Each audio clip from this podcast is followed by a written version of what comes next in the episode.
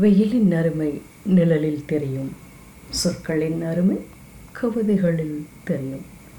தேநீருடன் ஒரு கவிதை இந்த பதிவிலே சுப்பிரமணி ரமேஷ் என்பவர் எழுதிய ஆண் காக்கை என்னும் கவிதை தொகுப்பிலிருந்து ஒரு கவிதை. கவிதையின் தலைப்பு தாவரவியல். கடந்த பொருட்காட்சியில் அக்கா மூன்றே மாதத்தில் காய்க்கும் ஒட்டு எலுமிச்சை செடியை வாங்கி வந்தாள்.